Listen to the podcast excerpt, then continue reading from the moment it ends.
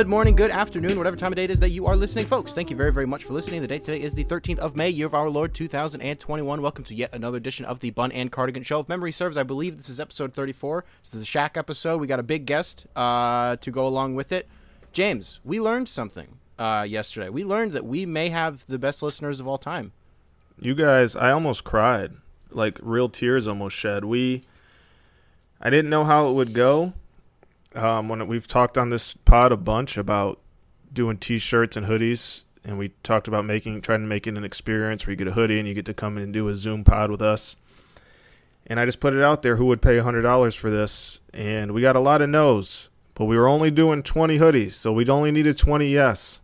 And in a day, we got 20 yeses. So I mean, you guys, yeah, no, it's absolutely um, an honor to have the listeners that we have. You guys are the best. You guys have shown your loyalty episode by episode, week by week, and um, yeah, so they're they're being made this weekend. Um, the front is the Bun and Cardigan Show logo, like you see when you listen to the podcast, and then the back is um, I've shown everybody that was the first 20 in line what it will look like, but it's a playoff Ozark. So you, if you've watched Ozark, every episode they have like the logo, the O logo with four kind of things that symbolize the episode. So ours is going to be a Detroit basketball, a music note, um, TGI Fridays, TGIF. Mm-hmm. And so if you're an OG listener, you know about TGI Fridays. And then the fourth one is a book that says Storytime with James. So they're being they're going to be made this weekend, and I will send them out late next week, and you should have them on your doorstep in the next two to three weeks. And if you're in Michigan, near Detroit, I might just deliver it myself. A hand delivered hoodie. Maybe, maybe, if it's okay with you, I'll ask. I'll yeah. ask you first. Yeah, we'll abide by social social distancing guidelines. Maybe James will leave an autograph on there. Maybe a little handwritten if, note. If they want, if, yeah, if they want to get a flick, I need to. You have to wear a mask, but yeah. And it goes without say. Um, people, for the most part, know this. I think the person who actually made the graphic for our show was my brother. The person who designed. Shout out the, to Matthew. Yep. Um, James, uh, what I was basically the mouthpiece between my brother and James. Don't know why they didn't just get each other's phone I numbers. Did. I emailed him. no, I know, I but it was it was always never mind. But yes, shout out to Matthew because he basically had the whole design, or not basically, he had uh, full creative control over the the, the designs of this. Um, and he absolutely nailed it. So I also want to add, it's not to say that we're not great job, Matthew. Um, incredibly uh, thankful for it's just because you didn't buy it doesn't mean we don't love you all the same. It's just it, it the whole thing just kind of blew us away. So what we, we did will not say, expect people to pay hundred dollars for no. a hoodie. No. Um, what we will also say is the twenty of you who did uh, get one, uh, you will have a uh, ticket to the Motown Noah Awards this year. You'll be front yeah, and center. We're, yeah, we're thinking about doing the the an award show with all you guys where Nick does his end of the season awards. I'll come up with some awards and we'll make it a whole spectacle. We'll do a Q&A too. So we'll make it a whole event. And again, thank you guys so much for the support. Um, yeah, and I know some of you guys said in the DMs like you weren't just support like getting a hoodie, like you were just showing support to us because we do yeah. obviously do this pod. I mean, I lose money doing this podcast. Yeah. So you guys um, are just the the greatest. Thank you. So we're gonna get into it a little bit more when we have our guest on. As of 30 minutes ago, uh, Detroit's all in on Dwane Casey. We got him for what his contract was going to be up next season, correct? Um, he had a five-year deal, so this was year three for him. He had two left. So he he just got a one-year extension then. Yeah, it's two. It was originally. F- all right, so he had two years left. This is 2021. Yeah, he was through 2023. Now he's 23, 24. So this answers a lot of questions. I think the biggest one that it answers is we a lot of us assumed the biggest question was what's going to happen when his contract is up. It was actually floated out there in the AMA that James did in the Detroit Pistons subreddit. Big week for James Edwards III of the Athletic. Um, it was floated out there. Who do you think could take over after Casey? What do you think is going to happen there? You flew, you you floated Chauncey out there, and I thought that that was interesting. A lot of people like that. Uh, but the main thing has been, you know, is Casey going to walk away? He's obviously in his 60s at this point. Uh, he's been in basketball for like 30 years. Um, is he just going to hang it up and nobody would really blame him for it once the rebuild's done and Detroit wants to take it the, their team to the next level? Well, maybe Dwane Casey's going to be that guy. Maybe they think within the next four years that I, I, say maybe that's obviously what Troy's vision is, and we've said it a hundred times on the show. So it just I feel like instills a lot more confidence in what Dwane Casey's doing with this Pistons team, as well as Dwane saying, "I got more in the tank." Yeah, and I've said it on this show. I've said it in in written form. People ask me all the time, "What do they think is going to happen when Casey's with Casey? Is he going to be here?" I'm like, I've always said that it's going to be Casey. I think is going to leave on his own terms, um, and I think this is a, a sign of that. If he if he wanted to keep coaching, I think he had the uh, possibility to do so, as we saw in in the extension today.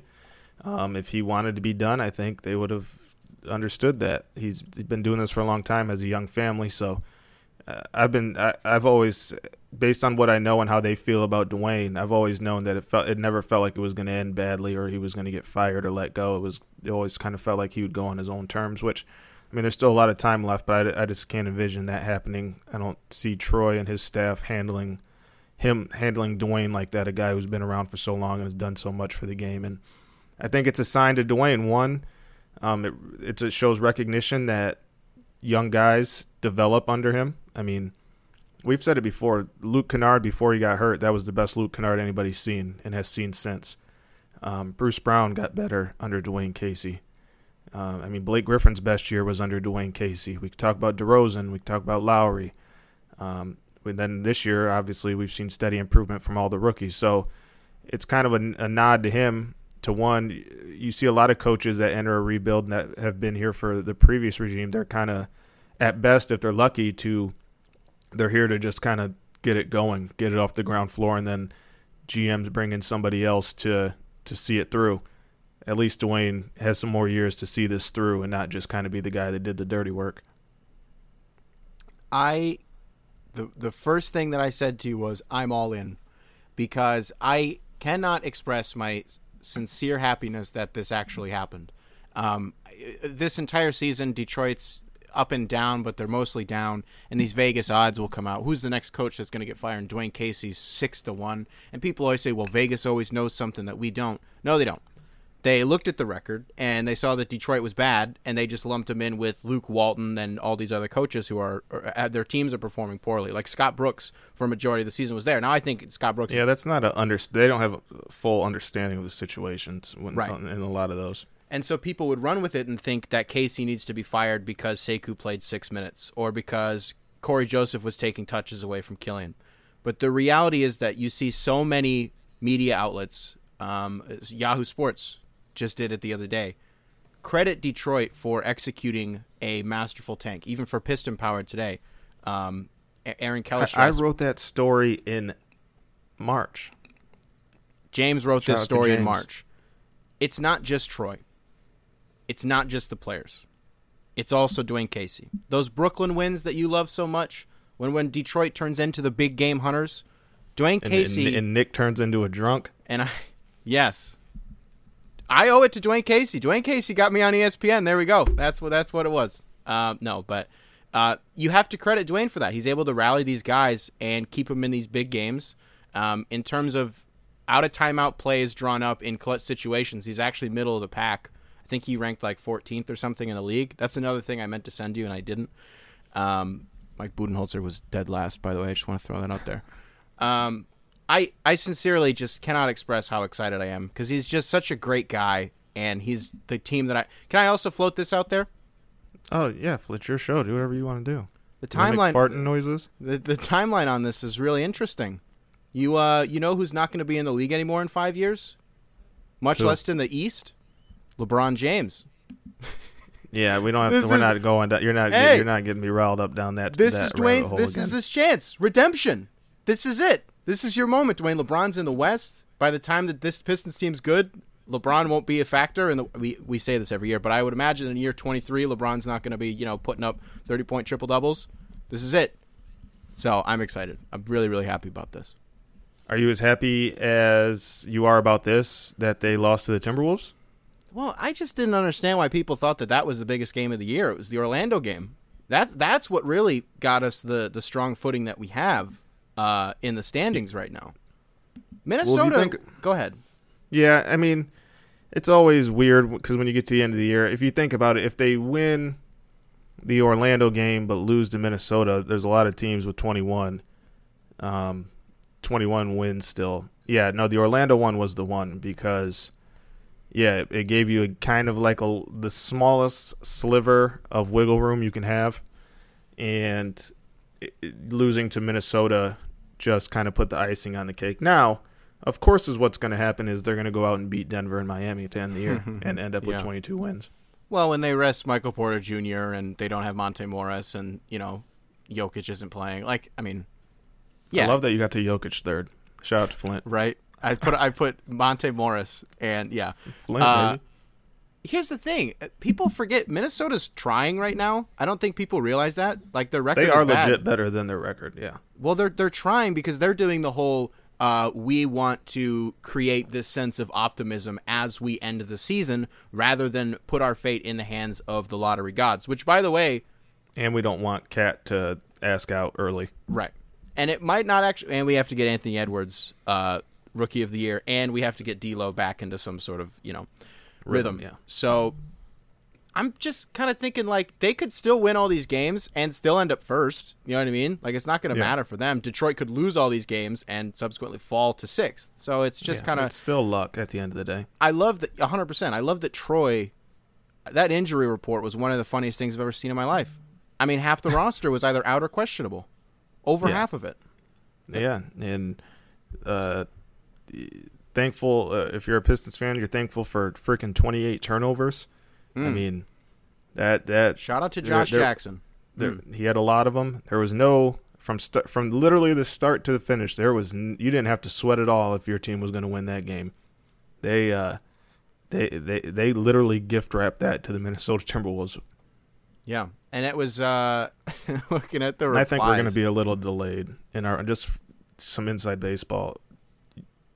You're probably going to be a little delayed when you go post production. Just some inside baseball for the listeners. Oh, okay. James is letting me know that I'm gonna have some editing that I'm gonna have to do, and Yeah, just which- but only for 20 minutes. only though. for 20 Good. minutes. It's not gonna matter. Um, are you? Uh, you're done. It's it's summer for you. Has have we passed field day and you're just you know Nah. Field day's coming up. Field day will be uh, Sunday because it's a noon game now. The Miami one. It looked like it was going to be 8 p.m. one because they're coming off a back to back. But the NBA is doing all early afternoon games for the last day of the regular season. And then on Monday we'll have the exit interviews with talk to Dwane, talk to Troy, a couple players. So yeah, many- my I'm gonna work through next week and then take the following week off. how many questions you got in the chamber right now? If if, if I have none. none, for anybody. I mean, I have one for Dwane right now, but other than that, I can tell you what everybody's going to say right now to Yeah. any question.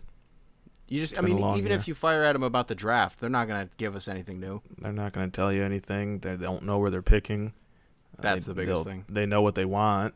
Are they going to say it? Like, yeah. So it's a whole thing. Um, so yeah, Pistons fans have a lot to look forward to. And you know what we do here at the Bun and Cardigan Show? When everybody goes right, we go left. so we're gonna bring Vinny Goodwill in, my brother, who I sit next to at all Pistons games. He's he's works. He's the NBA senior columnist for Yahoo, um, formerly of the Detroit News. Covered the Pistons, I think, for three years. Um, I'll have to when he when we do that interview, you'll get an exact answer.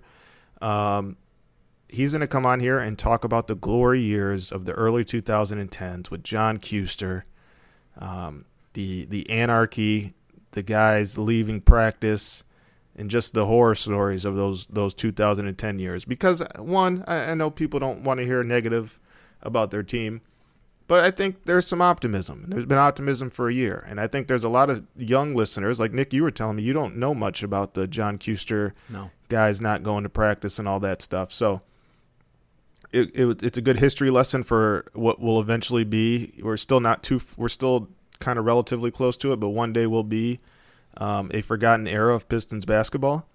And I, I think it's going to be entertaining. So Vinny will come on here. We'll talk Dwane Casey's extension first, um, and then after that, I'm just gonna. I know a lot of stories. I'm gonna try to massage him and uh, whoa, pause.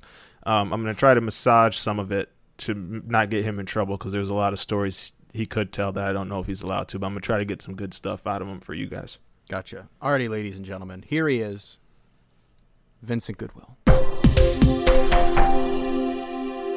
All right, as promised, we have. I mean, I could go on and on about this guy. This is this is my brother. um, formerly of the Detroit News, now senior columnist for Yahoo. One of the best that there is, the best there was, the best there ever will be. Shout out to Bret Hart. The excellence of execution is that what I am now? Yes, the, you want to put somebody in the sharpshooter. How are you doing, my man? Hey man, it, it's good to finally be invited. St- Stop. I feel You so know- honored. Do you know how? Do you know how? I wanted to ask you to join our show a long time ago, but I didn't want to disrespect you in such ways. You being the the guy that you are, and this show being the show that it is, I, I didn't want to. I didn't want to even disrespect you and, and sacrifice our, our brotherhood. So I'm glad today I caught you on a good day. Um, we're gonna we're gonna start here because the Dwane Casey news. Yep. I'm not surprised. Um, and you're around the team a lot more now. Mhm. Well, you're at the arena more, given the circumstance you're not around the team, but you're back in Detroit covering the NBA. This wasn't a surprise to me. I always thought Dwane was going to go out on his own terms with this Mhm. front office, the respect he has. Mhm. And I think it's a nod from Troy that not only is Dwane going to be the guy that he thinks can get them going on the rebuild, but he, he deserves to at least try to see this through. Um, I know it's another year, I think two years, a year extension, but he's going to have a chance to, to extend this and see where this goes. What was your initial reaction? Did it surprise you? Um, and do you think this was not long overdue, but something that you thought w- could happen? I don't think it was long overdue if you look at the timing. It's the last week of the season. Yeah. I'm sure it's something they've been discussing for, you know what I'm saying, quite a long time.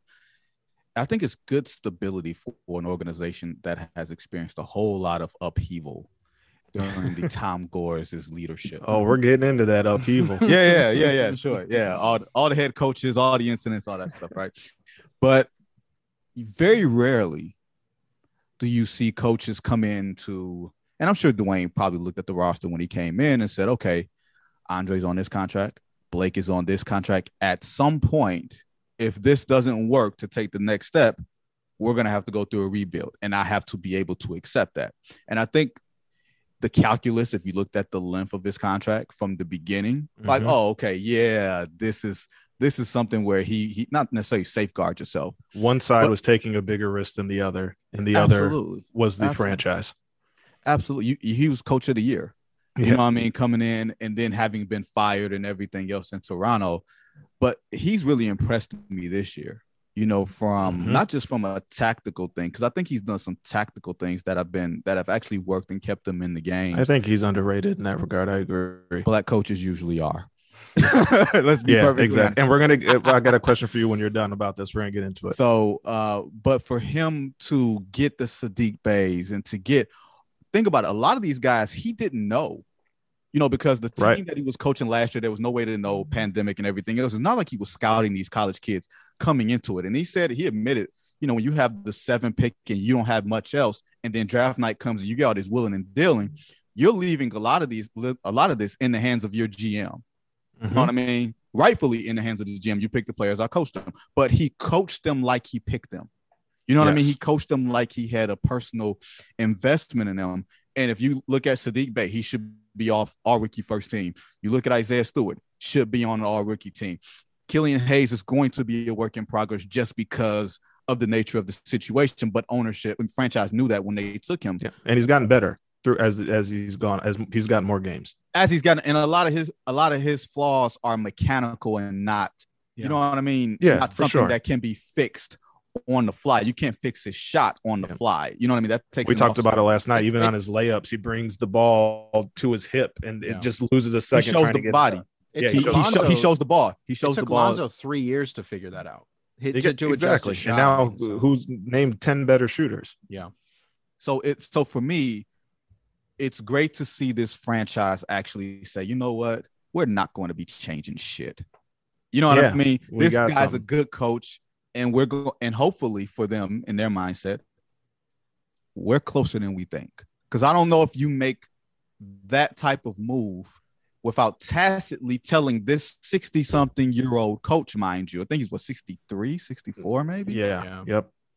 He ain't trying to be babysitting forever. Nope. I thought he would go to the front office if he, and it still might happen, but I thought if then no extension came, he would take a front office job with the Pistons. I could see that. and I, I think he's got enough cachet with the front office, and he's a great basketball mind, and Yep. he's been around. So even if he winds up at some point saying, you know what, the day to day stuff ain't for me from a coaching standpoint, I think that's a basketball mind that you need around. Yeah, I agree. And I was telling Nick um, before we got on the pod, you named the rookies this year who have improved under him. But I mean, no version of Luke Kennard was better than last year with Dwane in those games before he got injured. Blake's best season came under Dwane. Bruce Brown got better and became a, an NBA player under him. Like, and we can go back to the Toronto guys. Like, not only does it develop, and this gets into my thing. Nick, should we do the the, But the, please, the, the I- nurse thing now? Please do it now. Yes. Have we had this? Oh, we talk got some Nick Nurse takes. Yeah, Uh, have we had this slander. talk in person yet, Yeah. Vinny? Have we? Have we? Uh, have I brought up my Nick Nurse thing with you? Oh no, let's hear this. So, and I know you are very um abrasive's not the word, but you speak your mind. So, well, if there's racial tone to to this, we'll get into it.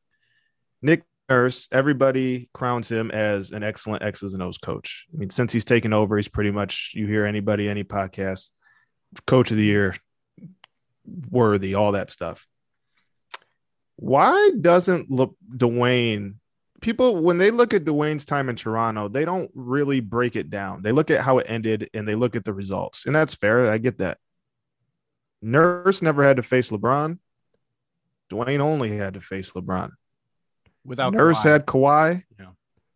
Dwane never had Kawhi. I think Nick is a great X's and O's coach, but I, I wonder if he has the ability to get the best out of his players, not put them in the best position to succeed, because I think he can. Does he have the ability to get the best out of his players? So I'm another bad Raptor season away from maybe going a little more public with Nick Nurse slander. printing the shirts. Yeah, like where are you at with how Casey left Toronto, how he's viewed in that situation, and Nick Nurse being crowned the way he is already in three years? Shall I start with the Nick Nurse part or the Dwane leaving Toronto? Which which one you want me to Go start? to with? go to go to Dwane leaving Toronto. okay, my feeling on coaches in the NBA or in any sport is this. You can pick a reason to fire a coach for nearly half or more of the teams in the NBA if you want to. Yeah. Like there's certain coaches that are going to be unassailable and everything else. But if you want a reason to fire a coach, you can come up with a reason to fire Brad Stevens. And that's Mhm. not an indictment on Brad Stevens as a coach, but you can come up with a plausible reason to fire somebody. If you want to fire somebody, you will, right?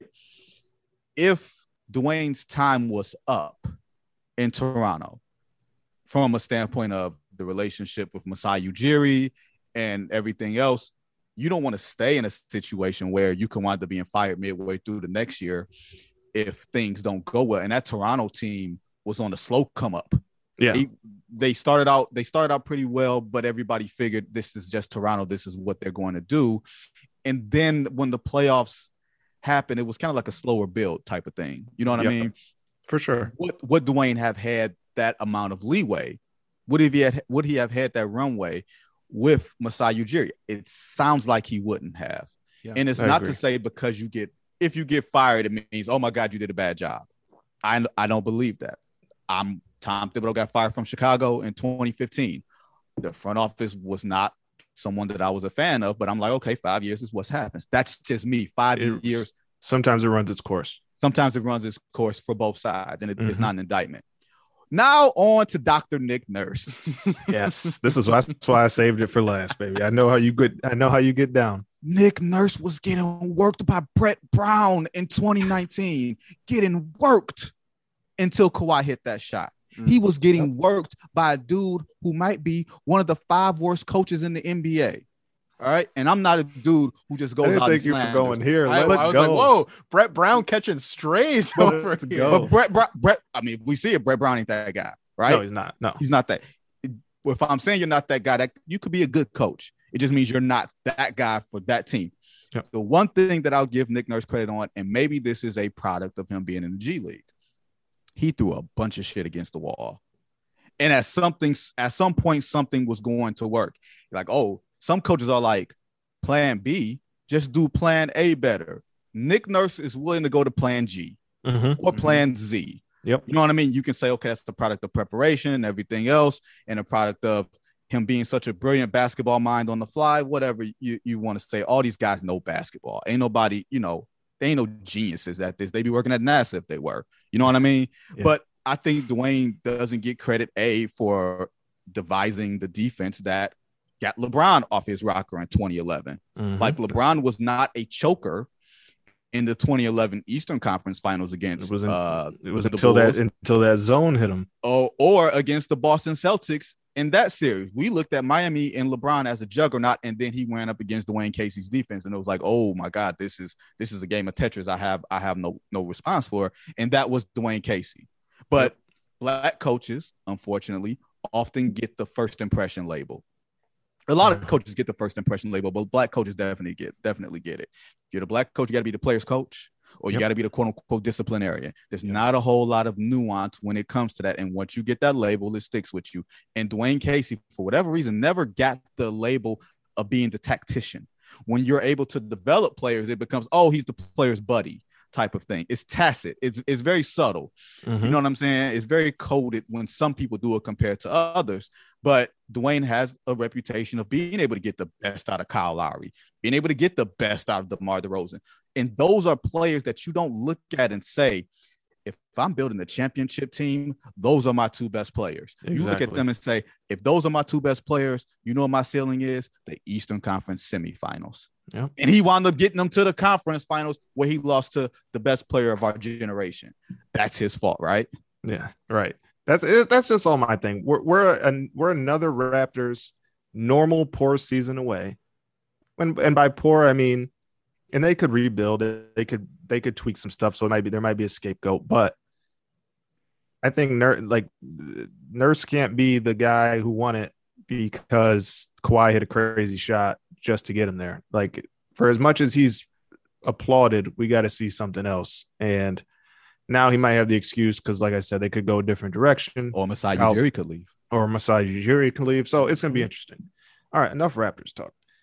Nick, you don't know where does your you you're a massive Pistons fan. Your your videos have gone viral, but your Pistons fandom didn't start till when? I didn't really start actually caring about Detroit. Uh, I like growing up, I did. Um, like when we won in 04, I was six, right? So we've talked on this show a little bit before about how, um, like I actually asked James, how quick did we do like a turnaround on Darko? You know, because when you draft him, because I think we were talking about Wiseman or something, and how the the Yeah. narrative about him that has been created by the Warriors, like Steve Kerr and Draymond pointing out, like, ah, we kind of blew that. I was like, I've not seen in my life a team do this to a player that they drafted in that same season. So what I asked was like, did we do this Darko's with happened Darko? right after right, Right. after they said his name. and I didn't Right, obviously Vinny. I was I didn't know that. So Right. Uh I remember losing in 05 more than I remember winning in 04, just for some perspective. Uh the Chauncey trade was the tipping point. I stopped caring. I didn't start caring again you wouldn't be a Pistons fan if that wasn't the, the turning point for you. yeah, I remember Yeah. crying in my living room. Like I was, just, I and I was like, I don't, who's Allen Iverson? I don't know who this guy is. Like I didn't care. It didn't Yeah. matter to me. So, uh, 2016, I think probably the Cavs series. Like I was a big proponent of the Stanley Johnson propaganda that he locked up LeBron and and all that. So that was probably when I started to care again. But like. I remember Mo Cheeks getting fired and like going to school and being like, "Oh, Mo Cheeks, this is a disgrace. They they fired him already. He was, I think he was like 500 at the time. I don't remember what the record was, but I was disgusted that Mo Cheeks got fired. Um, I know that was like obviously bef- it's somewhere in between the Chauncey trade and the the playoff series, but I think I started caring again within the last six years. Yeah. Okay. So the early 2010s, as I was saying before we let Vinny on, it's it, we're still close to it, so it's not forgotten yet, but will one day be the forgotten era of Pistons basketball. And it doesn't seem like it's going to be book worthy. Uh, but if the Pistons turn this thing around, Vinny, I think you should get into it just because of all the crazy stories. Ooh, there's a question actually. Let's say let's say by the end of the decade the Pistons win a championship, right? And by my best approximation, I'd say they will next season. so, if you had to write a book sort of recounting this, you know, this this run that they had or the, the sort of the buildup of it and the championship was obviously the, the culmination of the buildup. what is chapter one? What year is chapter one? Now let's actually assume that the Great championship is 2025 or 2026 or just at some point in this decade. Is chapter one what we're living through right now? No, Hmm, I no, think no. it's I think it's what you said. I think it's the Iverson Billups trade because You I think, think that, that early? that was the end of an era, and a lot of people were turned off. Right, Vinny? I, I think it, you can. I think that's the easy point. I think the number one thing or first chapter might be the death of Bill Davidson, which happened a few months after That's Sure. a good point. the Iverson trade because it put the franchise in a stalemate that it was not able to rebound from. Like they didn't, they couldn't make like a transaction for like 18 months, which is completely unheard of. Like they went an entire season Forgot about that. without like calling calling up a player or anything like that They didn't release anyone like it was literally like in september this is what we got in april this is what we got Is and it there was because there was nothing no- happening in between Is it because there was no owner to consult about making moves? Like I don't understand what the No, no, problem no. was. uh davidson's widow karen owned the team Okay. and you know there's enough time that's passed everyone virtually knew that from the moment that the body had gone cold that she was going to sell the team even though The she way was you say things, like I shouldn't have laughed, but I just go ahead. I'm sorry. Sorry about that.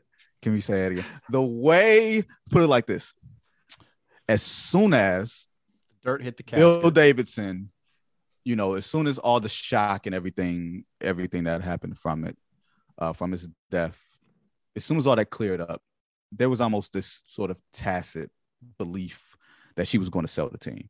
Now, she might have been saying the right things to a few people, saying, "Hey, you know, if if this thing goes well, you know, we can keep this thing rolling for you know a few years, like you know that type of thing." You're you're still coming off the heels of making the conference finals the last six years and everything else, and this is an off season, but you're not sure what's going to happen, you know, the next year.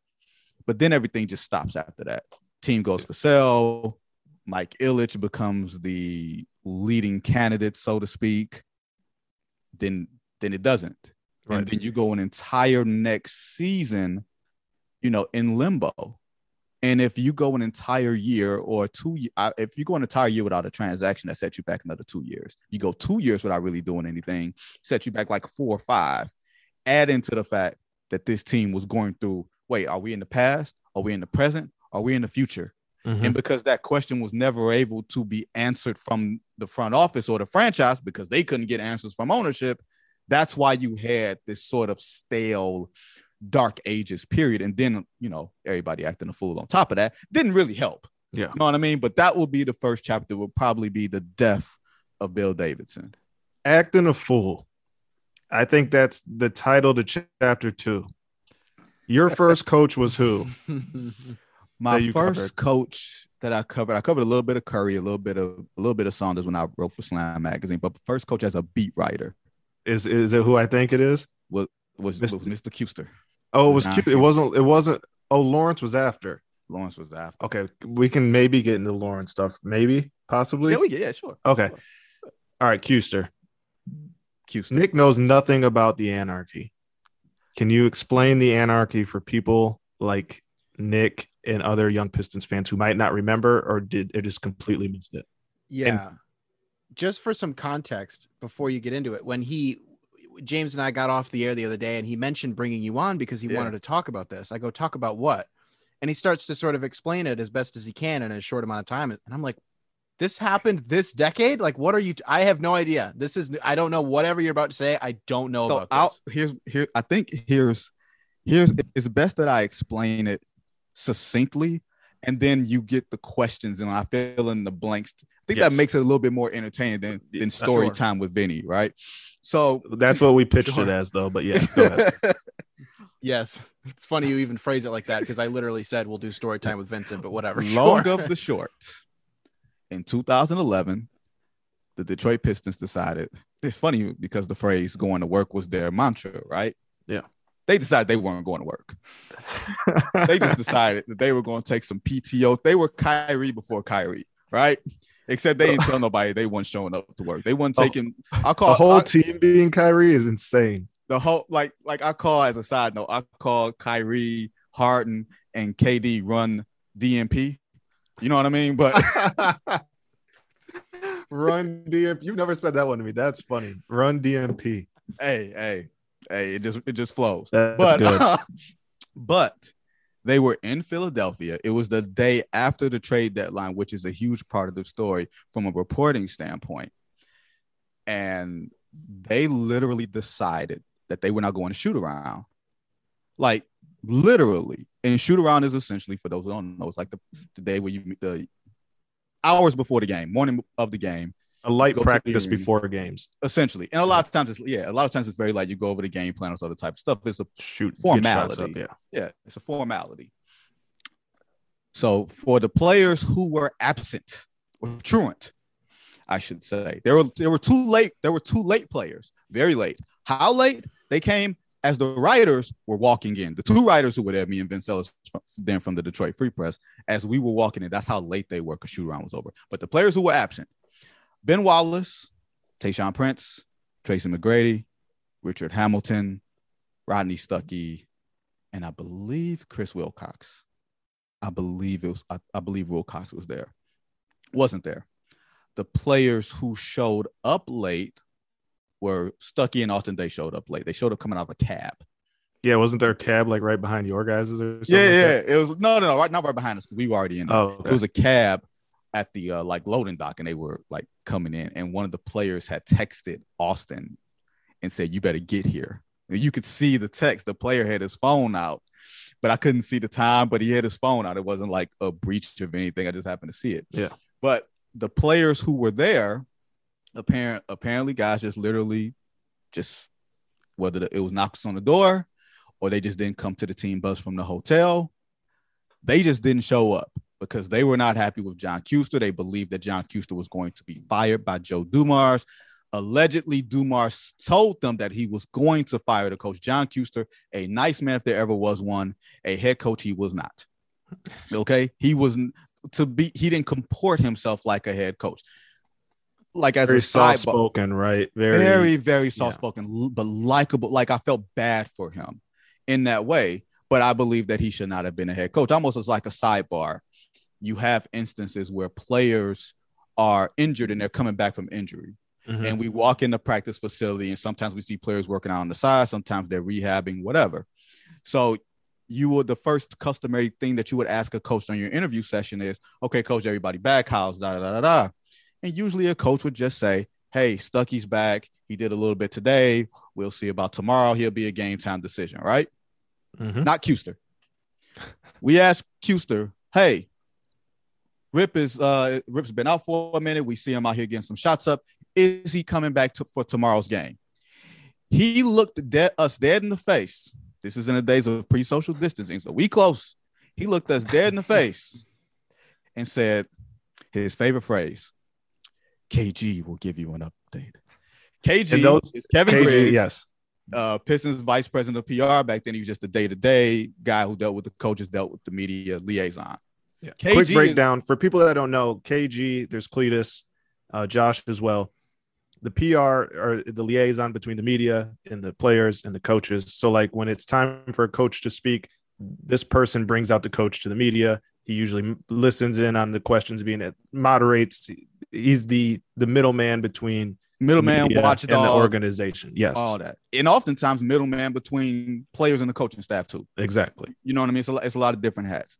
So Kevin Griggs has been there for God knows how long, over 20 years. Shout out to KG if he listens. KG is KG is 10 feet away from us. And we turn around and we say, okay, KG is like we're thinking like, okay, it's gonna be some team announcement, like you're gonna pass out Yeah. that this guy's like out for six months or something like that. You know what I mean? And he's like, KG's like, yeah, he's good. He's all right. He'll be back tomorrow.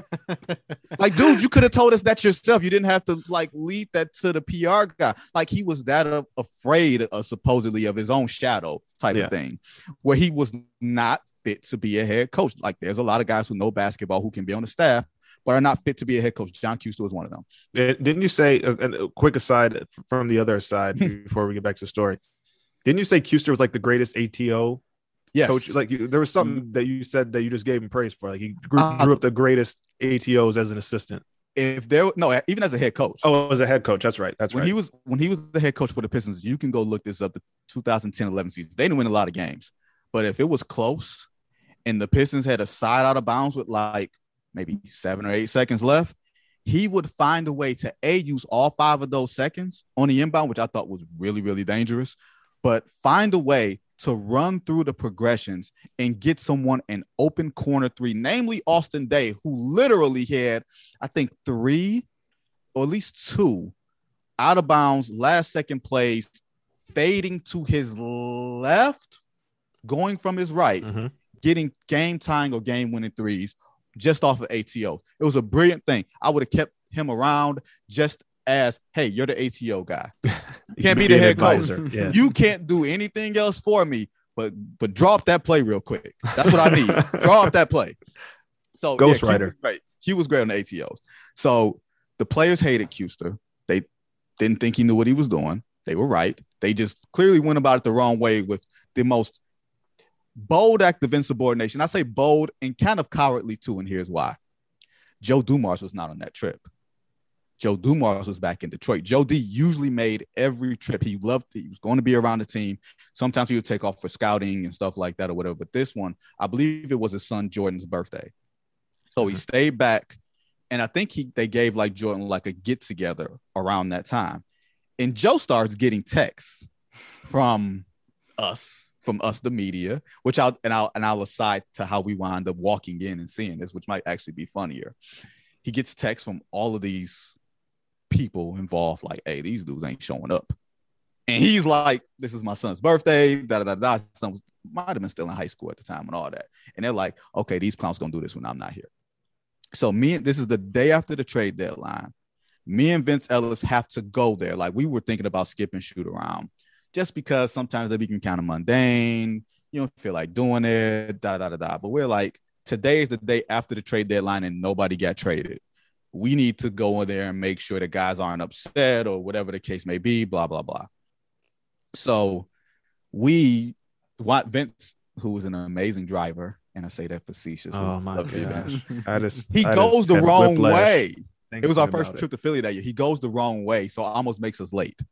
Luckily, we decide with our better judgment, we need to get there. So we didn't even turn around and go back to the hotel. Like, no, we need to get there. So we get there, we walk in through the tunnel, and it looks almost empty. Like there's a few players like Jonas Jerebko was nursing like an Achilles injury that year. He was rehabbing, and it was a couple guys doing wind sprints and stuff like that. We're like, wait a minute, there's nobody around. Like, and usually you walk in to shoot around. There's guys icing, there's guys shooting, there's guys, you know, on their phone messing around. They know they got to do media. They and the bus ain't going nowhere until they do, type of thing. And usually you see a full roster. You see 12 to 15 guys. We see six. we see six. and I turn to Vince Ellis. He says this. I don't remember saying this, but he says, I turn to him, go big eyed, and, and yell out, mutiny, yeah, mutiny. I've been saying anarchy, mutiny. mutiny. And next to us, we see uh, Charlie Villanueva who's sitting down.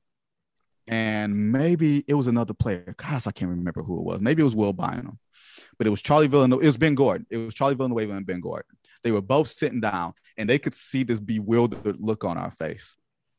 And Charlie, and I think Ben says, Ben Gordon says in a very low tone, they don't even know what's going on. They be Well- in the media. So we're like, yeah, yeah, we be in the media. So I'm looking and I'm like, okay, why don't you fill me in? you know what I mean? So in the course of that, you got to think because these guys are upset. For one, like there was the group chat the night before and everything else, and everybody had agreed on not doing it. If everybody doesn't show up, then you have to cancel shoot around. They should have canceled shoot around anyway, but you have to cancel shoot around. You make up some excuse, all this other type of stuff, and nobody's the wiser. And eventually, it probably winds up getting out because again, the players want Kuester fired, and they wanted everybody to know this wasn't act. It was like rebels with a cause Yeah. right? So throughout the course of this, me and Vince Ellis are literally picking out players individually, just getting their own stuff. And we talked to Kuester, and Kuester says, well, some guys had illnesses and some guys are absent, and we'll just go with who we got tonight. And in walks Austin Daye, second year player, doesn't have a you know a long NBA future sort of ahead of him type of thing. All a lot of these guys made their money. Ben Wallace made his money. Rip made his money. Tayshaun, Tracy McGrady. All these guys are sort of made men in that way. Austin Daye wasn't. You know, Rodney Stuckey kind of had the you know crown prince of the organization thing because they traded Chauncey because they want to free up you know space for Rodney to be Rodney. They thought he was kind of a Russell Westbrook ish type of player, which mm-hmm. physically he was, but you know he just didn't he didn't have that rust in him in that yeah. way to do it every night type of thing. So we're getting we're gathering all this information and we can't believe what we're hearing. We can't believe that these guys literally came up with this plan to basically we ain't coming to work today. And the guys that showed up, like it was a couple guys who basically said had excuses. I won't say who, but one guy said, "Oh, I forgot we was doing that today." you know what I mean? Yeah. I think uh, I'll say, you know, Jason Maxiell. Okay. okay. Max told Max. Max said, oh, "I didn't know that part." That yeah, it was kind of like a funny thing. I didn't know he was doing that today. That's why I came here. Max came because Max was a free agent to be that summer. Mm. He could not afford to look like that. So you can say he was playing both sides, whatever. He was looking out for his own interest as well. He should have. Yep. Will Bynum, same thing. Will Bynum had never had NBA money before. You know what I mean? Had scratched and clawed to get to the NBA. That type of thing when it goes around the league, that's a stink you can't get off of you because it makes you a lose, bad yeah. locker room guy, bad organizational guy, blah, blah, blah, blah, blah. What makes matters, you know, in, in that time, me and Vince are like, do you have what I have? We're walking up the tunnel, the players leave. And this isn't normal in journalism code. No, you don't check with your competitor to see, but in that situation, it would make it, everybody's life easier if you, because you guys are going to write it anyway. Right. It was so extreme. Exactly. Right it was so extreme. We didn't like trade notes, we were just like, just a general tone. Like we was like, do you? And uh, you could tell by our questions on the record to Kuester that both of us knew something was up, even though we had done our own individual stuff. Mm-hmm. And we were like, do you know what I know? And Vince was like, these fools. so this uh. is back in the day of like real Twitter. And by real Twitter, I mean Twitter blows up. Mm-hmm. Now it's kind of like a play thing because Twitter was relatively new at right. the time. So I'm like, I call my editor. You know, I send off a few texts to try to confirm some stuff here and there, but you're getting it directly from the players' mouth. You're not putting names to it, but you're getting everything direct. So I'm like, I'm pretty sure what I got. I'm just about to fire off this tweet. Vince, like, you firing off this tweet? Like, yeah, I'm firing off this tweet. He was like, oh, the world's about to burn. and I was like, I got the match. Oh, I got the match. I can just, I can envision Vince say him saying the world's about to burn. I know that he had the evil villain laugh. yes, he did. He was nervous. I was like, I was, I guess I was too green to realize how big it actually was. Like I yeah. was 26 at the time. This is my first year on the beat. At that point, me and Rip Hamilton ain't even talking because he he got mad at me a few months before. So we can go into that. Yeah, that's fine. That's the that's the next story. That's fine. I yeah, think yeah, we put a bow on the Kuester thing. Phenomenal stuff. I hope you guys like that.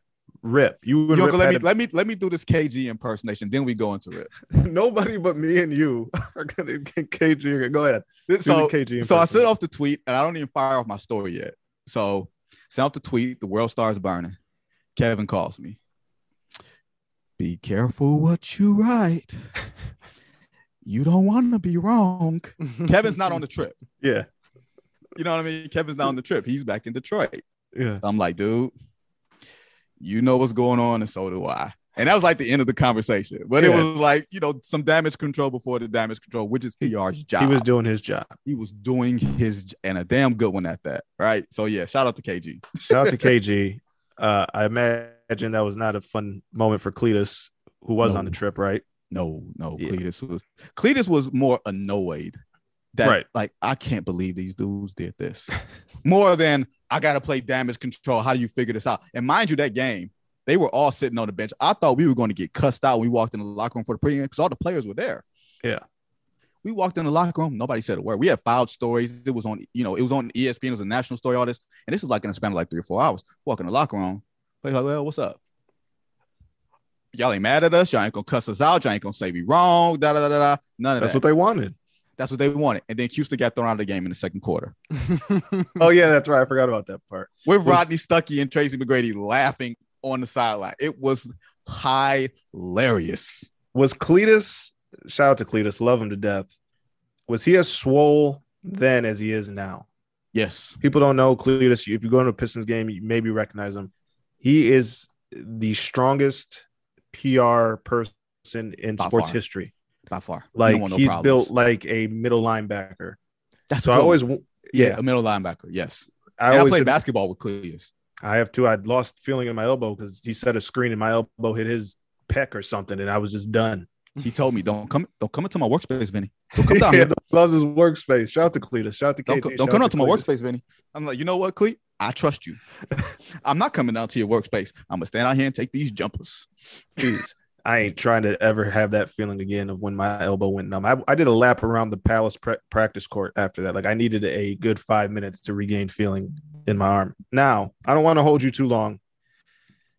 I wanted to get into the Rip story, and I didn't know if you could tell it. Yeah, it's fine. You and Rip had beef, and people don't. Let me preface it. It's not normal in our business, but it will probably if you do this long enough, you will likely have not maybe not to this extent, but you will have a, a not a dust up, but a uh, negative interaction with a player where they're mad at you. I have not had a real one yet. Um, one, this is my fourth. I haven't like I've had guys that like didn't want to talk Give to me time. for Give for a second, but like nothing like this. So it is common, but it's not super common. Especially in Vinny- year one with a player as major as Rip. That's what's Yeah, was Rip me. year one? Rip, Rip was. I mean, yeah. I don't think I- I, really. I haven't had a dust up as serious since. That was, but that was your first year. It was That was my first. that oh, was Oh, I didn't know that Like part. two months. okay. So I actually I've heard the story a ton of times, but I actually forgot it. So go ahead. Floor is yours. So it was late December. You know, first year. You know, it's the second year of the Ben Gordon, Charlie Villanueva experience, and there was always this tacit thing with the organization. Oh, we bought these two guys who make a lot of money in, and we're are we still going for it? Are we still trying to be relevant? Like there was along with the ownership, like it was just a hodgepodge of a bunch of stuff going on, some controllable variables, but a lot of the things that nobody could control, nobody could foresee was just circumstance. So uh there was a game, it was a, a game against maybe New Orleans. It was yeah, it was a game against New Orleans, I believe, on a Sunday night. Mhm. And Ben Gordon was slated to start. Like they were going to make a change. Like Rip had a slow start to the season. He had gotten ejected a couple of times. Like you were starting to wonder if one of the best conditioned athletes in the NBA was starting to lose his legs and starting to lose his game. You know, Chauncey was gone, you know, wasn't the same team, that type of thing. So Ben Gordon had been, you know, replacing him in the starting line. Rip is a proud dude, very proud dude. And This is in a lot- 2010, right? this is 2010 going into 11. And I'd seen Rip in the locker room before the game. Didn't think anything of it. Uh, you know, you're in the locker room. Media is allowed in the locker rooms before the games. Up until back then, I think it was maybe 30 minutes before the game. Now it's like 45. You know, you're in it. You can talk to players. A lot of times, you just, you know, just shooting it. You know what I mean? There's nothing. Did you do a lot of pregame? See, I don't. I don't usually do pregame unless it's certain players. Like I knew Ish Smith would talk to me at any time, and like it wouldn't be a bother to him. But I always feel like I can wait till after they're getting ready. Are you a Are you a big pregame locker room guy? Were you then? Um, I depends see. on I could see back then. depends on you know. For me, it was a matter of I wanted them to see me. Exactly. That's what I meant. Yeah. You know what I mean? Like I want them, especially as the new beat guy, hmm especially as the new young beat guy, I was like 25. If you think I like a baby now, imagine how I looked like back then. You know what I mean? Like that type of thing. So Yeah. You you wanted them to see you like putting in the work and being visible and being present. Like, okay, this guy's around, this guy's here. And I think I did it more my first year, and then slowed it down once I had relationships. I I think that's how I approached it too. Yeah, and, and you don't know guys' cadences and okay, this guy goes and shoots for an hour before the game, or he like sitting around, or he just he just zones out type of thing. Like you Mhm. don't really know that until maybe you know two or three months in, you sort of get the feeling for guys. So at that point, it was maybe right before Christmas. It's a few guys in there just sitting watching the game or something like that in the locker room, whatever. They might be watching film or watching the game or whatever. And a lot of times you just it's informal. You don't get a lot of time with guys. So you just, you know, hey, how you doing? What's going on? Like you just starting general conversation with some guys. And I, if I remember correctly, do you guys remember the DeSean Jackson last second punt return touchdown that he hit for the it was that not it was that game. Okay. And I think Rip was an Eagles fan or something like that. So we're in the locker room watching the game, watching the finish or watching a replay or something like that uh, of the play. And then, you know, you're shooting it with a few guys and then you leave 45 minutes before the game, whatever it was. You don't think nothing of it. Then you get the announcement Rip is out with an upset stomach. You get an announcement from the team that Rip is out. I'm like, okay, this doesn't this doesn't really add up. But all right. Ben Gordon starts, scores 25, Pistons win the game.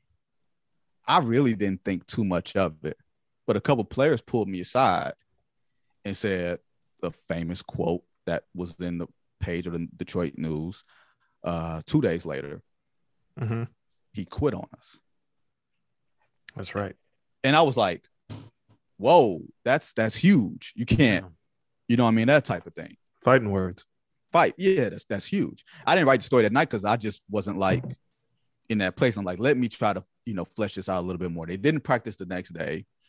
I couldn't get in contact with Rip. I sh- probably should have waited an extra day because I was the only person who knew the information, but I was nervous that maybe the free had it or maybe MLive or something like that had it. I didn't want to be beat on this. I didn't know who else this had been said to. I'm just on the beat for two months. I have no clue who else is willing to get what I got that night. Mm-hmm. So I wind up writing the story with the quote, you know, he quit on us and saying that, you know, the it was the belief from the players that Rip faked the upset stomach because he was getting replaced and da da da da. And it was it it was ugly, you know, for a couple days. It was ugly. It was ugly for Rip. It was a it was a black eye on him because he right. had been a franchise mainstay for such a long time. Could have been MVP in the 04 finals, had been the best player in so many playoff series and everything else. And it was just an ugly situation. Ugly to be ratted out by his teammates, to right. be perfectly yeah. honest. Like that too. Being, you know, he was mad at me, but I'm like, I ain't the person you should be mad at here, but whatever. So Rip doesn't realize that I'm the one who writes the story first. He's like, oh, Vin- Vincent wrote the story well, there's two Vincents here. Which one? You know, you know that type of thing. And me and Rip had a good relationship to that point, but we weren't like close, close. Yeah. You know what I mean? We, you know, you just sort of getting to know each other. So the rule in newspapers, especially back then when newspapers meant everything to the world, was you write a story like that, you show up the next day. Mm-hmm. You show up, you show your face. You had your say in print. And then you didn't even get a quote from him in the story. Couldn't get in contact with him. They didn't have practice the next day, whatever. You better show up the next day and deal with whatever whatever that is that comes. You better deal with that. So I think the next game might have been like the day after Christmas against Chicago. And I'm like, you know, at that point, you're like, okay, I'm walking in the locker room. It's no big deal. You know the rules, but you're not thinking anything. So there's only a few players in there and Ben Gordon is one of them. So I just walk up to his locker, hey BG, how you doing? Blah blah blah, and he's like, oh, you know what's about to happen, right? I'm like, yeah, I, I got it. So I have my back turned to like the player's entrance, like the shower, the training room, all that. I have my back turned to it. He sees Rip coming in before I do. He's like, here it comes. and all I hear is just Rip just yelling. Were they cool? Yeah, UConn the whole UConn. Oh yeah, oh, yeah, okay. yeah, yeah. Okay. So it was weird because they were in the same position, but they thought that they could manage the minutes, manage the shots, da, da, right. da, all that type of stuff. It was a weird thing. Nobody hated. They didn't really hate anybody on that team. It was just a weird sort of dynamic. Mm-hmm. So Ben says, "Here it comes," and I'm like, "All right, here, here we go." And all I could hear was Rip's voice just yelling, yelling everything, the the four letter words, the longer letter words. like, Rip, we gonna talk about this like man, or you gonna yell? I'm a yell. All right, da da da da, yelling, yelling. I'm I'm still giving him the space to say what he got to say because my words, my you know whatever's under my name in the newspaper, I'm responsible for. I always tell him what's above my name, that's on somebody else, but right. below my name is I got I'm a own. And and and you don't he doesn't understand that what you wrote isn't your feelings; it's news given to you. Like you were doing your job. So for him, for you, you're not like mad at him. There's no reason to be. You No. didn't write any. It wasn't a column. You wrote what you had heard. He's mad because you put it out there. So it's there's different feelings. Absolutely. There's different feelings. And for me, it's just, look, man, I'm just doing my job. I ain't trying to start no smoking. I'm just starting my career type of thing. You know what I mean? Like I didn't, when you're writing it, I don't know if you've ever felt this, when you're writing it, you don't realize the impact of what something is going to have. You know, you're like, okay, this is a big story, but all right, whatever. Players upset. It happens. It'll Mhm. be a one day thing and it'll wind up, you know, blowing over. It wasn't a one day thing. And he was upset with me. And he and I always felt he had to yell at me to show his teammates that he was still there. You know what I mean? He Yeah, he I had to that. show, he had to Yeah. show the guys, I'm still here with y'all. No matter how I felt in that moment, even if it was like a regrettable action, even if you don't directly apologize for it, you still you you you, you there's there's a lamb that you gotta, you know what I mean? Mhm. and I happen to be that guy. Now, other players did not treat me unfairly after that. Not not Ben Wallace, who was one of his closest guys, not Tayshaun Prince, who was one of his closest guys. Like no none of the vets in there looked at me like, oh, you did something wrong. Like they Right. knew what it was, they Mhm. understood. And maybe after about maybe three minutes of Rip getting off his chest, Kevin Grigg, who I love, KG stepped in. All right, all right, guys, just just break it up. Rip, you had your say. Vinny and just just get out of here. I didn't know he broke that up. I didn't. Yeah, he no, he stood part. there. He literally stood there as like a referee almost. You know, like the one thing I'll always give Rip in that moment. He didn't say the N word, he didn't say the B word. Them's might have been fighting words. Right. At that Everything else is fair game. I yeah, yeah, you I, I can take it, you know, thick skin, whatever. This is what it Yeah. is. And at that point, we stopped talking. If I asked Rip a question in a scrum, that might have been something. But anything else, like we didn't talk for, you know, we had another dust up in Chicago, maybe like two weeks later, where it's Mhm. a little bit worse. Um, where I, I went past the point of Rip, you've had your say, now I'm gonna have mine type of thing uh, which was kind of funny. But after that, we didn't talk again for the rest of the season.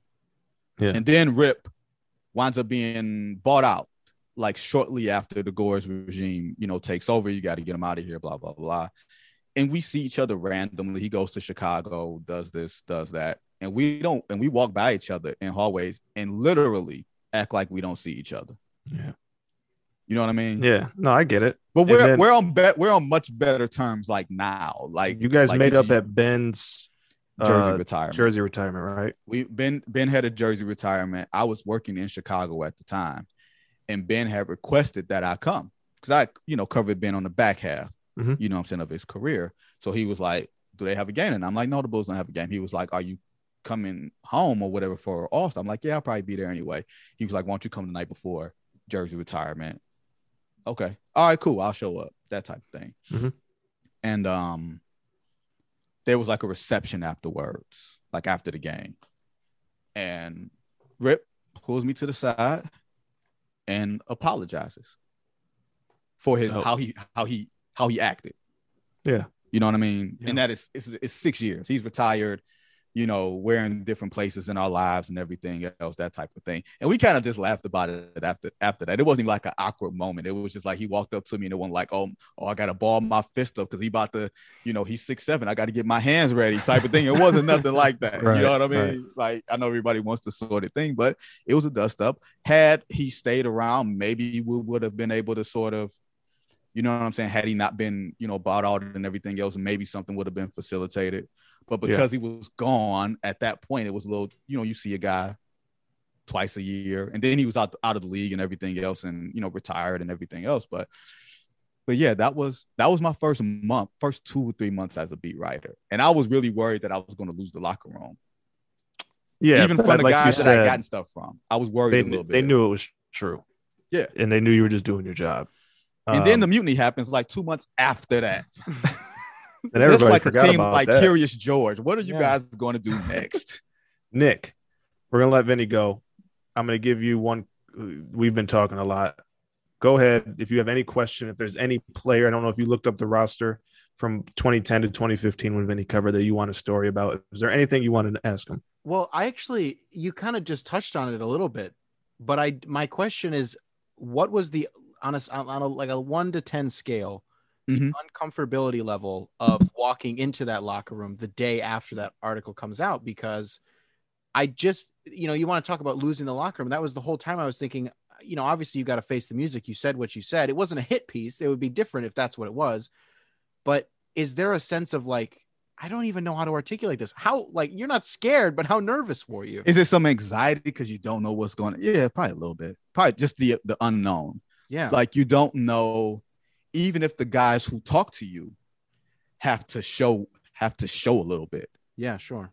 to show that they're not because it was it was clear from people who were around that it was a player thing. It was not like an organizational, you know, they wanted to bury rip type of thing because it wouldn't have made the organization look good. It was Yeah. clearly coming from a place like of emotion, like he quit on us type of thing.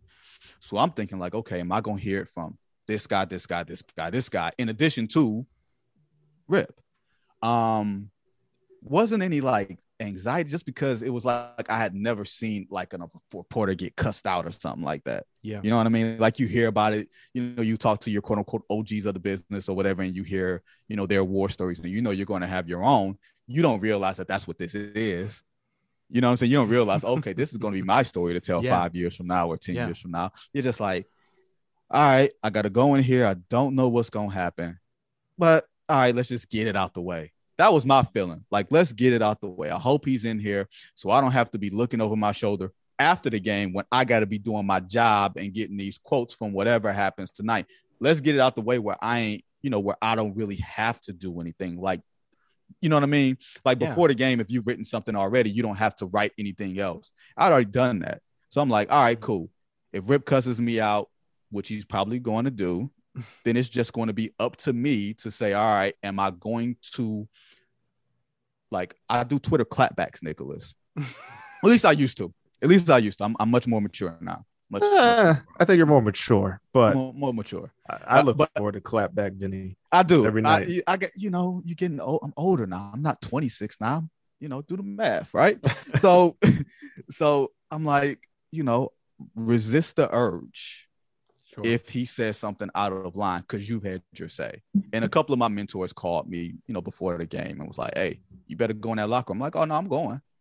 Like it, it ain't no, it ain't no running and hiding. You know what I mean? Like, Yeah. hey, who's anybody to be scared of? For one, like, like I'm a newspaper writer. He's a basketball player. Ain't nobody shooting nobody. Ain't no, you know what I mean? It Ain't gonna be none of that. Right. This is the hold me back league. yeah. You know what I mean? Hold me back on the floor, hold me back in the locker room. You know what I mean? That type of thing. So it wasn't that. It was just like, okay, what's going to happen? Not like, I'm afraid of what's going. to It was just like curiosity more Mm. than anything. Yeah, You know what I absolutely. mean, Nicholas? That's what. That's what. Um.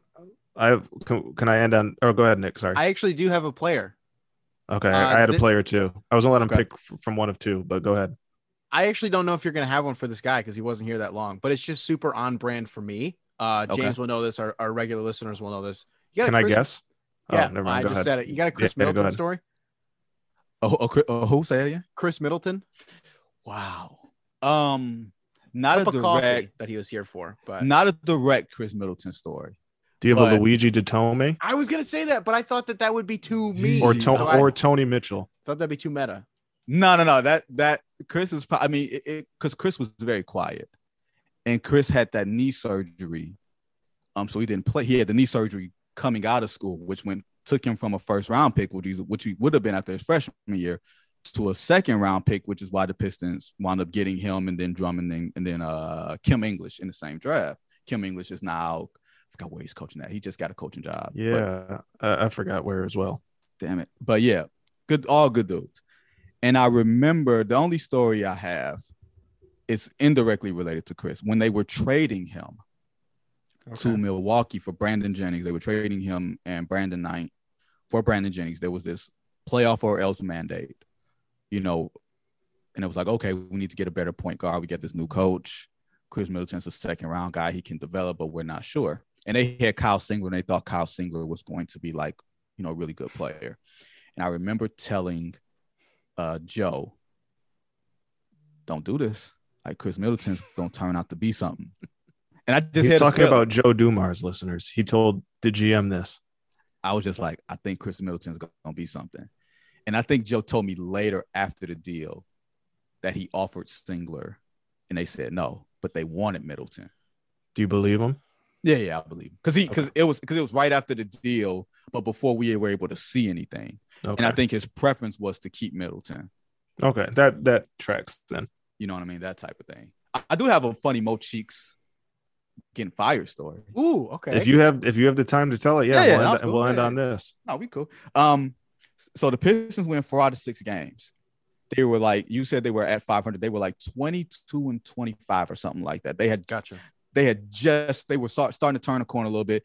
This was the Josh Smith, Greg Monroe, Andre Drummond, supersized front court, rookie KCP as a shooting guard, and then Brandon Jennings as your point guard. So it was a really, really young team. And then you had Chauncey off the bench and a couple other guys. It was a really, really young team. And they were starting to sort of show some signs.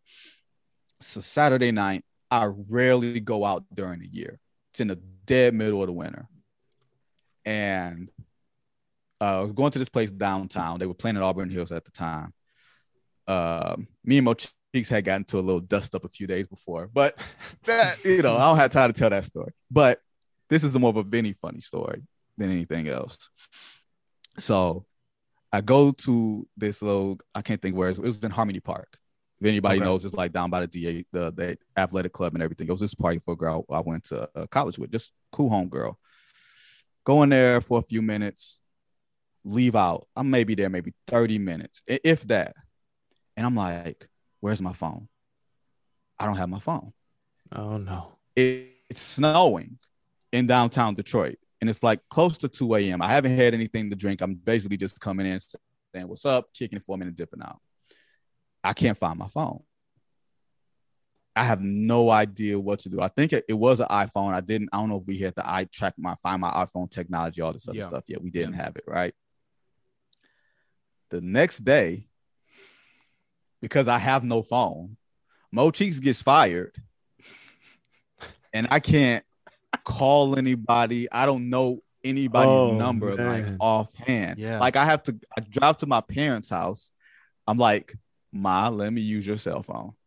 so I'm trying to call people that I think I know to find my phone downtown in the snow, you know, whatever. I'm like, okay, do I chase the story or do I chase the phone? I'm like, I can chase the phone, I can chase the phone and then I'll get the story. Even if it's late, I'll still get it, hmm. right? To fill in the blanks. Turns out the phone was like in front of like a cigar lounge. And I'm guessing somebody might have kicked it Mm. unknowingly. Oh, okay. Yeah. Because I didn't even walk in front of the cigar lounge directly. I think it was just that. And luckily, I think I called it, called it, called it. Somebody, you know, plugged it in, saw it, went and got it. When I opened up my phone, I get all these text messages.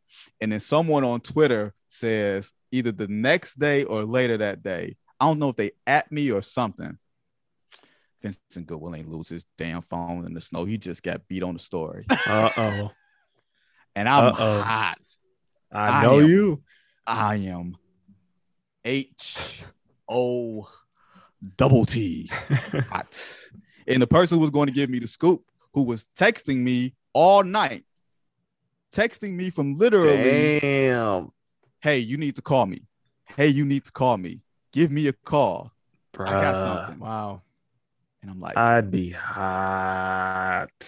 Three I was- T's. I was, I was, I was, I was not a happy camper. I Wow. was not a happy camper. And then to have the Twitter, the Twitter army, Yeah. yeah, like I put on everyone Twitter- piling on. because I literally had to put on Twitter, "Hey, I lost my phone. If anybody sees it, that type of thing. Like it wasn't, you know, I wasn't hiding it.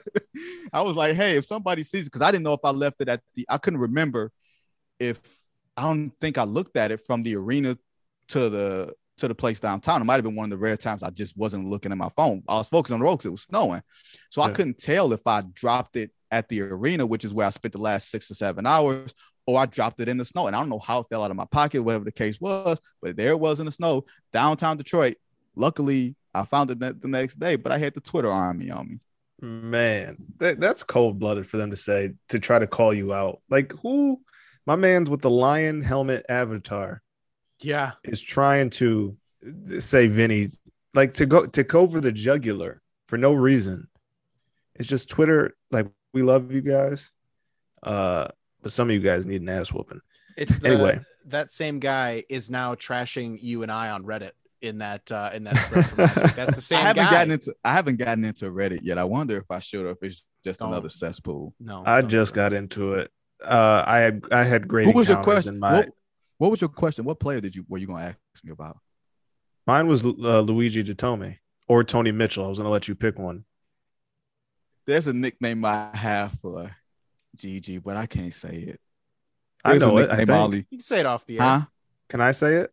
Yeah. I think I know it. Is it? What Is is he it? open Jim Jesus no, no, no. or was that Walter Herrmann? I think that was Walter Herrmann. Okay. I don't know if I know the Louis. Uh, actually, you- you've told me the story. I forget. We'll tease. We'll tease it. We'll have you back this summer. I'll take And we'll I'll see. text I'll text you the nickname. Okay. And I'll. Can I? Can I say it on the next pod? Yeah, maybe because hopefully G- GG follows me on Twitter. Hopefully, you know, he doesn't Okay. he- I'll wait. I'll wait. And I'll wait a couple remove. So if you're listening to this in three pods, I'll slide it in as a joke, and I won't even. You'll just have to listen, and you'll know. Mm. Vi- Vinny, thank you, my brother. Uh, this Oh, was a man. Blast. Um, I hope you had fun. I hope the listeners enjoyed going down memory lane um, during the dark days. Nick, I hope you enjoyed the stories. These are better than story time with James. I let me tell you, is you want to talk about being a fly on the wall?